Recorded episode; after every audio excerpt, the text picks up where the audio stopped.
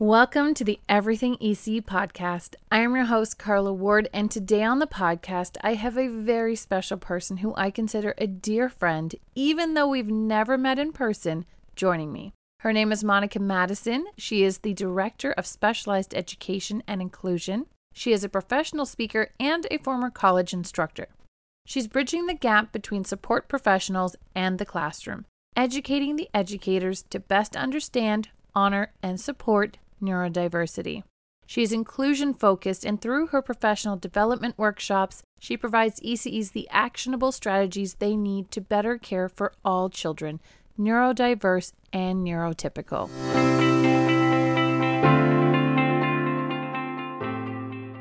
Welcome to the show, Monica. I am so excited that you and I are finally getting a chance to chat in person you and I have been Instagram friends for a very long time, sliding into each other's DMs, connecting about education, and definitely have chatted a lot about today's topic. But let's kick it off by you telling us a little bit about yourself. Yeah. So, yeah, like you said, we're Instagram friends, and I'm so grateful for it. I feel like we're building a really nice community. About me, it's hard to really narrow it down, but I am, I think my Instagram bio says I'm, you know, an education consultant is what I'm using as a terminology, but basically I support neurodiverse children in whatever way that looks, whether I'm supporting them directly through my private practice or I am educating their educators on how to be more inclusive uh, care providers. So, yeah, I'm supporting also their parents through parent coaching. Basically, I am trying to spread the word that is inclusion and neurodiversity in all spaces that children exist. Amazing. And I mean, I've been watching you develop your business over the years, and it just has been absolutely incredible how much of an advocate you are for our students. And definitely, I want to get everybody on board with inclusion. But let's talk about definitions. What mm-hmm. is neurodiversity?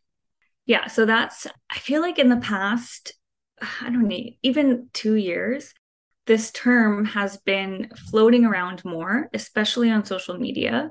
And I think people hear it and they start implementing it without really understanding the background or the weight of what they're saying.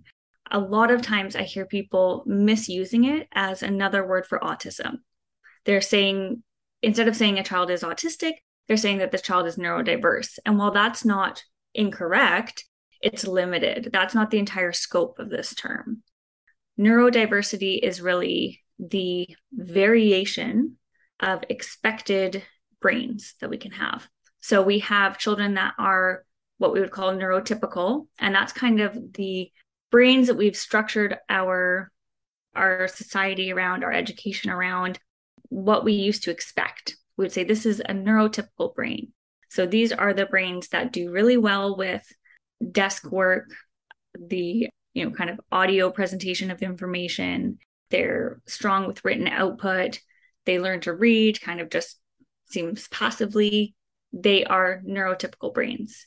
They don't respond in unexpected ways to additional sensory stimulation or um, emotional dysregulation.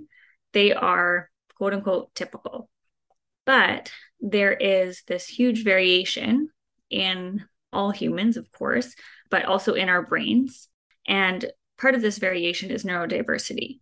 And neurodiversity just means that there is a different brain type, and the way that these brains process and understand and respond to information is different than a neurotypical brain. And that doesn't really mean that one brain is right and one is wrong. And that doesn't mean that one brain is, you know, you know how a brain should be and one's an adaptation of that brain. They're all variations. I like to say that neurodiversity exists the same way that biodiversity exists. We have different changes and variations in plant life. We have different changes and variation in our brains. And it doesn't mean that between a pine tree and a palm tree that one of those is a better tree. One is going to thrive down in my vancouver environment here much better than the other one. But it's not because it's a better treat, it's because the environment has been tailored to it. So we think about neurotypical brains, these are brains that we've tailored our environment for And so they're able to thrive without a lot of effort or work. Neurodiverse brains, they aren't in an environment that's tailored for them. So they tend to have struggle.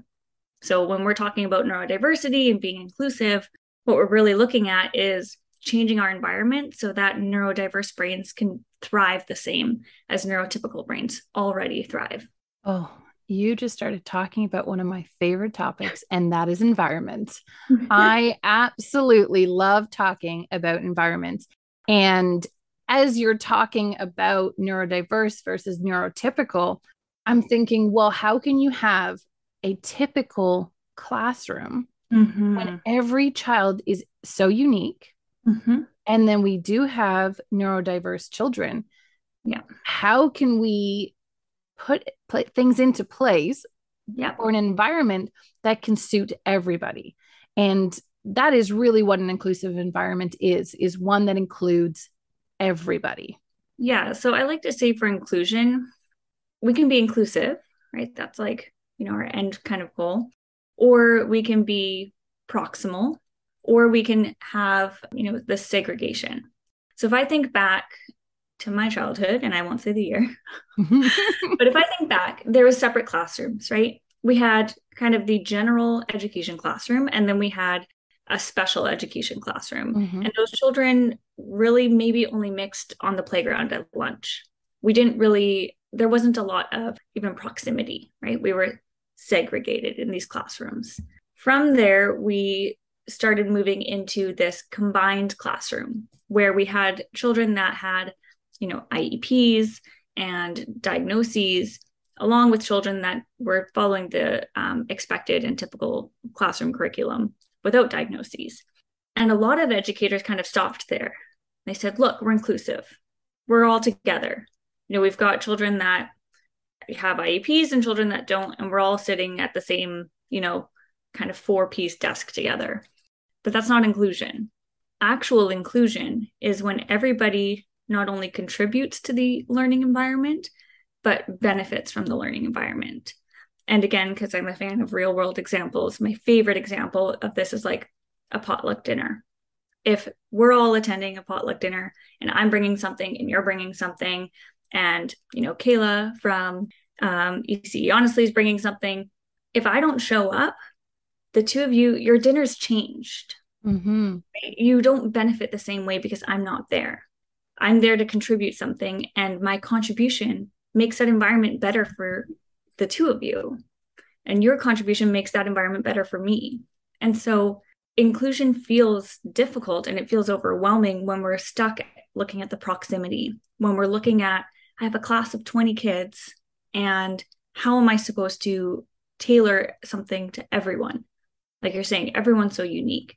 Real inclusion actually makes that so much easier because you're not taking your plan and then making 15 different kind of adaptations the plan that you're forming is asking yourself, what are the learners that I have in my room?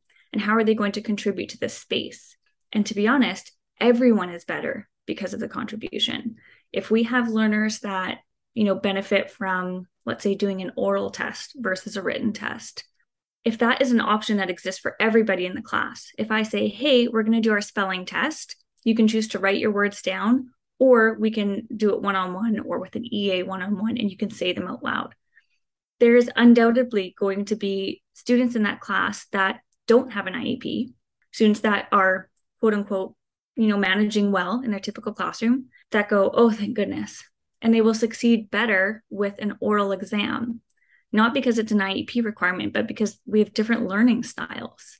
And if that option exists because a student with dysgraphia is in that classroom, that's inclusion not only is the student with dysgraphia being included and accepted and honored in that space, but the entire class benefits from that option being available. Oh, 100%. I mean, I think about my high school students who I want them taking pictures of the board. I do not want them taking notes because one, they can't even read their notes by the time they're done. Mm-hmm. And if they're writing their notes, they're not able to physically listen to the teacher at the same time. So they're missing the core information and they won't do it mm-hmm. because they don't want to be the only kid taking a picture. And I get so frustrated because I'm like, just let everybody take the dang picture. Yeah. And I think for early childhood education, inclusion is easier when we really do pay attention to that environment because mm-hmm. it can be done through play. Yes. But even then, it's very easy to miss core things. Like I think about, and I think you've done a post on this, is I think about even the table mm-hmm. and how people sit at the table. Can children sit on certain chairs? So, in an early childhood setting, what are things that people can specifically zone in on mm-hmm. to assess their environment? So, for, and this applies to every setting, but especially for early childhood, we need to get away from thinking about what something should look like at the end and instead think about two things. One is what's my objective, right? We would call that like a pedagogical intent. What is my intention behind what I'm expecting or presenting or the questions I'm posing? The second is what are the prerequisite skills needed to be successful here? So if you're talking about, let's say, you know, we've put Play Doh on the table and there's five chairs around the table, and our expectation is children are going to come to the table and engage with Play Doh. The first question is what's my intention? Why am I presenting this material? Is it because I want to fill time? Is it because my kids need some kind of sensory um, exploration? Is it because we're going to be creating, you know, some kind of structure after? What is my intention? That intention is really going to show you the objective. And if I hone in on the objective, then I'm going to inherently be more inclusive because I'll open up all these doors for how I can provide that objective in a different way. So if my objective is that I want to have a sensory exploration, you know, my maybe my kids are kind of up here and I need to bring them down, we want to have a sensory exploration. Then maybe I'm not just putting Play-Doh out. Maybe I'm also putting out like a water bin. Maybe I'm considering the fact that some of my children don't like that sticky feeling. Maybe we have sensory processing things we need to consider maybe instead of having a Play-Doh table, I have three tables of different sensory explorations. So that's number one. What's my objective? What's my intention? If you find it, you'll find hundreds of other ways to meet that objective through things that fill children in their learning and kind of regulation needs. The second thing is prerequisite skills. Educators often overlook prerequisite skills because we take them for granted the skills that we need to sit at a table and do Play Doh are not just to play with Play Doh. We need to be able to sit in a chair, you know, in this assumption that we've got this table set up with Play Doh. We need to sit in a chair. We need to be able to take turns. We probably need to be able to manage our body close in proximity to other people. We need to have some communication about something that you want or don't want, or it's your turn, my turn. We need to have the fine motor and gross motor dexterity to actually manipulate that material. All of these things need to exist in order for that activity to be successful. And if we overlook them, then we're not inclusive because we can't support any child that doesn't have those. So if I know that I have a child that struggles with fine motor, then maybe giving this big lump of Play Doh in the middle of a table isn't going to make that successful for them. If I have a child that you know doesn't manage well sitting still in the chair then having an expectation that oh sit down while we're playing play-doh is already setting them up for failure. If i can look at the objective i can provide more opportunities for engagement with that objective. And if i look at the prerequisite skill i can see all the ways that i can support children through that mm-hmm. the wobble stool maybe providing tools that they can use with the play-doh instead of just relying on their fine motor skills if communication is maybe a struggle or we're learning communication, I can provide visuals, you know, for my turn or stop or whatever it might be. But we just assume as educators, well, all kids like to play with Play Doh. So we put it down and we overlook kind of this inherent struggle we're creating for neurodiverse learners. I love those examples because in my head, I'm starting to go like, oh gosh, okay. So do we just not put the Play Doh out? And that's not the point. Mm-hmm. The point is to look at supporting all the students in the program with the objective in mind. And I think mm-hmm. that is absolutely incredible. That's right. I had a um in a class in a three to five room when I was supporting a young learner one to one. Anytime that painting was out, this child really would gravitate towards painting. They love to paint. The downside is that this child really did not like to be messy. Oh. And so originally when the educators would put out painting, they would put out, you know, kind of a community table of paints and they could get their own paper, sit down, do their art, put it on the drawing rack. It was very independent. For this learner, that was not at all successful because kids are getting him messy. He's having to navigate sharing all of these. He ended up in dysregulation and upset at painting, which was really sad because that was like his favorite thing to do. When we looked at what the objective of putting that out was, and then we thought about the prerequisite skills needed to engage in that community painting table, we realized that we weren't at all supporting his prerequisite skills. He didn't yet have, he was non speaking, so, and he was still learning his AAC didn't have communication to communicate with his uh, peers at the table. And the anxiety of someone getting him you know in the elbow with a paintbrush would deter him from engaging in that space. So when we set up painting yes they would still set up the community table but they would also set up two art easels. So not only did this eliminate his requirement to be in close proximity to others and to share his materials but it also allowed him to stand and to have a slanted upright presentation of his paper, which helped with a lot of other OT type skills we were working on. So we still got to engage with painting. It was maybe five seconds more of work for the educator, but the result was we didn't have all of this behavior and upset come out simply because we overlooked these prerequisite skills. Yes, yes, yes, a thousand times yes. And again, the response was not to remove the paint. So I absolutely love, right? It's about being solution focused. Mm-hmm. And the mm-hmm. solution is not to remove it from the classroom because that's yeah. not fair to anybody and nobody's going to learn anything. That's right. And by setting up two, we were able to have still peers close by, but in their own zone. You know, right. so we could still say, like, look, look at his painting. Whoa, that looks so nice. Like, oh, look at your painting. And we could still have collaboration and build community in that way but we had kind of more of an isolated space that was felt safer for that child. Amazing. Love it. Now taking the room taking the environment on a bigger scale we've talked about this i'm sure through our voice notes mm-hmm. is about how it's not about what the room looks like. Yes. So, I mean, sure, we all like to look at these pretty pictures. I know I've done it where I've saved or screenshot yeah. these pictures of classrooms where you're like, oh my gosh, this is amazing. And I am very happy to say my classroom did look amazing, but it really was not what actually mattered at the end of the day because if a child can't use it, mm-hmm. then you're pretty much having a museum. Yeah. So, what would you say would be the key areas of focus when educators are setting up their classroom, especially now as we're starting to head into that new school year here in mm-hmm. Canada? What mm-hmm. would you say would be the key focus areas to be to i guess check in with ourselves and check in with our environments mm-hmm.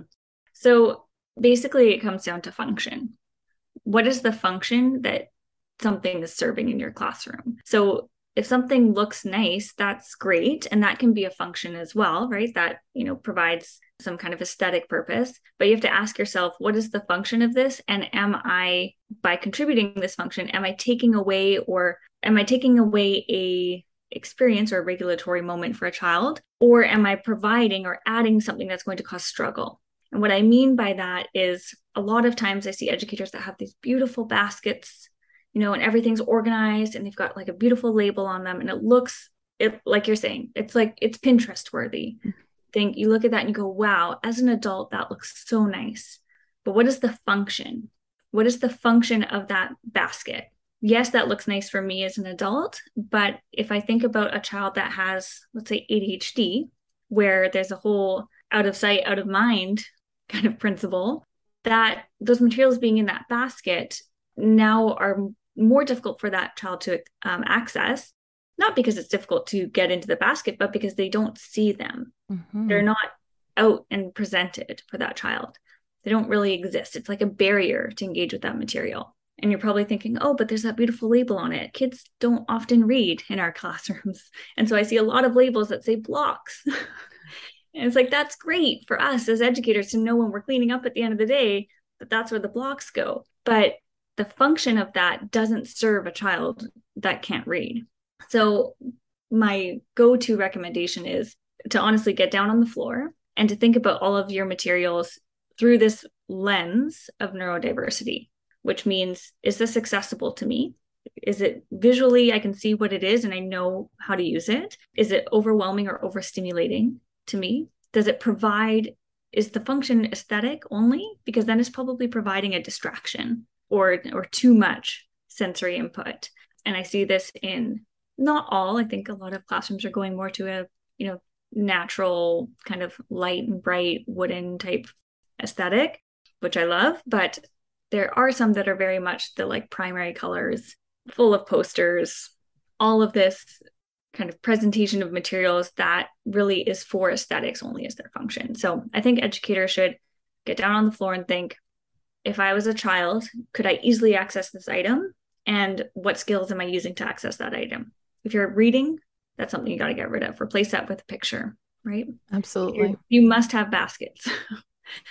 Put a picture on the front that is a picture of the real item inside, right? And not, you know, not a Pinterest photo of what blocks should look like, but take a real snapshot with your phone of those blocks set up in play, laminate that and put that on the front. But best case scenario is that material is just going to be open on a shelf. That's going to allow all children not only the ease of access, but the understanding of what exists on that shelf. The type A in me just twitched. I hope you know that. I I, I can see it in your face. just like, oh my goodness. it's a but, struggle for me too because I like things to be organized and I like things to be, you know, I'm also out of sight, out of mind. And so I like that. I like yeah. to not know that those things exist, but it's difficult for children. I had a center that I did an observation at for their environment and they weren't engaging with any of the kitchen play. So she's saying, Oh, maybe I'm just going to get rid of kitchen. It doesn't seem like the children are into it. But all the kitchen materials were in a cupboard, wooden cupboard, and inside that cupboard in baskets. Which, if you know, oh, kitchen materials are here, and you open the cupboard and you see all these beautiful baskets, that looks great. But the kids don't know they're there. So, my recommendation was not only get rid of the baskets, but take those doors off the cupboards and just have a few items, you know, pots and pretend food or whatever. Lo and behold, everyone's playing with the kitchen the next day. Amazing. And and I totally, totally get it because when I blocks is my favorite thing. Like having a engaged blocks area has been something that I just love. Mm-hmm. And I would just have my blocks on the shelf purely because I could have more blocks on the shelf. Yeah, for sure. Right. And blocks was my most popular area. And when I really look deep into it, it makes perfect sense that it's because they had easy access. And I didn't have this was the one year I did not have a single nut allergy in my class. So I used the Ferrero Rocher Christmas chocolate boxes. Oh yeah. Yeah. Because they're clear. Yeah. Washed them out and I used those as my loose parts.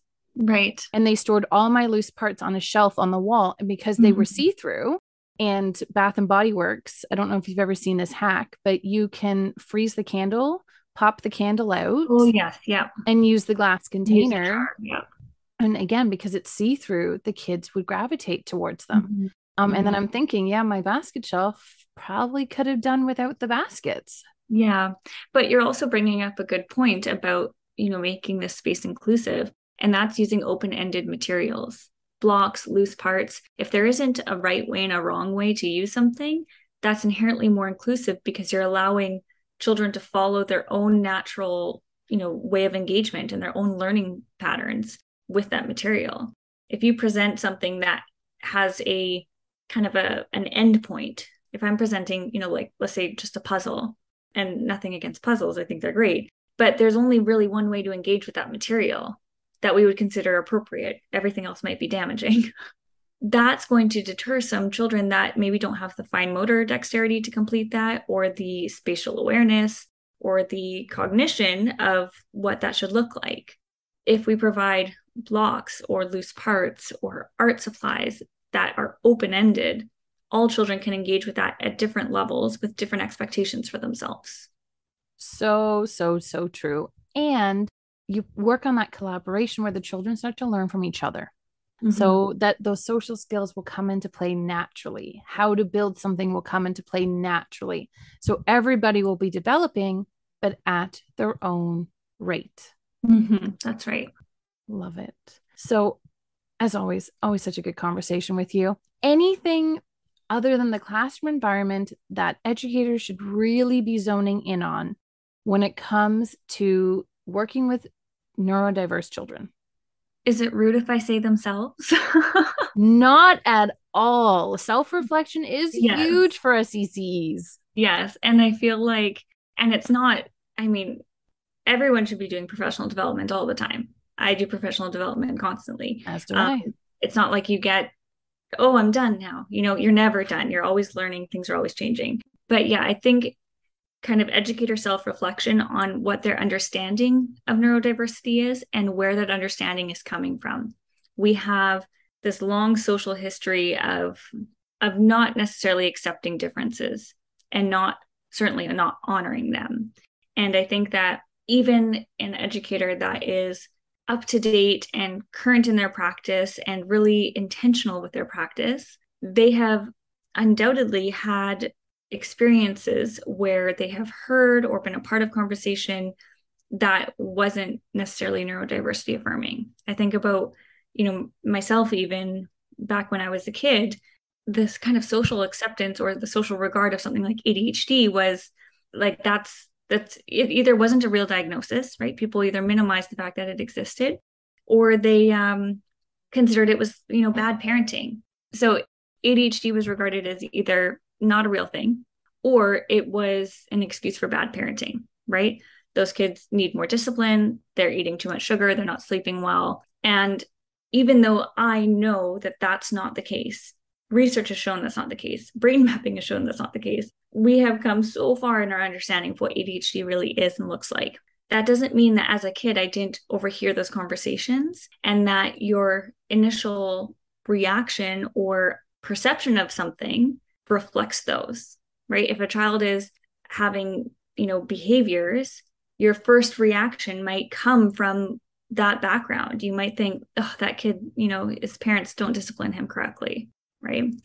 And it really takes educator self reflection to stop. And in my ADHD workshop, we go through this whole praise model, but to stop and really self reflect before you respond to a behavior so that you're not reacting to it. To pause and say, what am I observing right now? How does it relate to what I know about, in this case, ADHD? What need has to be met for this child? Am I in a place right now myself emotionally? Do I have capacity to meet that need? How will I prevent this from happening in the future? So, what skills need to be taught?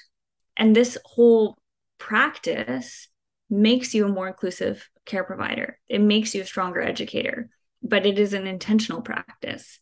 It doesn't just happen because you did professional development one time and now you know that ADHD isn't about parenting. It is intentional self reflective practice. So, beyond the environment, you know, beyond having a beautiful looking space and beyond, you know, having children contribute to and benefit from their environment, it's really all about the educators. Yes. Amen to that. 100% because the educator sets the environment, mm-hmm. both mentally and physically. Yeah. And I find that what we, the way that we engage with people, and I preach this a lot too, the way we talk about people or to people, the way we engage with them communicates not only our actual words, but it communicates what we think or believe of them. And for children, they internalize that. And especially in a group setting, the other children model that. So if I am being impatient or frustrated with a certain child's behaviors, even if I'm saying the right things, my body language, my tone of voice, all of that is communicating something different to that child who's internalizing, oh, you know, Miss Monica's mad at me. It doesn't feel like she gets mad at the other children. I must be a bad kid. They internalize that. And the other children are learning how to respond to that behavior. So they're either going to model my compassion and understanding and support, or they're going to model my frustration and, you know, kind of dissociation. You can't have an inclusive environment where you're teaching children to be kind and inclusive to other people if what you're modeling or inadvertently saying is that there's no room for this here. Oh my gosh. So much truth to that. It's hard.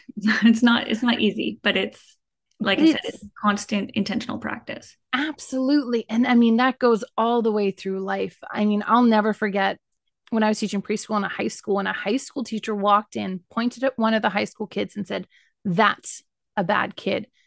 And oh I Lord. just, I couldn't believe the words left another educator's mouth. Mm-hmm. And I mm-hmm. just looked at her and said, Actually, he's one of the best students in this class. And he, this kid knew he wasn't a bad kid. He mm-hmm. behaved poorly when he was around this educator because why should he care what she thinks about him? Yeah. Or she already has that belief. So why work hard to have, you know, like people will people will see what they want to see. And so if you and this is part of that communication piece, if I'm communicating to another educator that a certain child is, you know, like I said, bad, quote unquote, which I would never, but if, I, I'm, right. if I'm communicating that to another educator, then when that educator engages with that child, that's what they're looking for.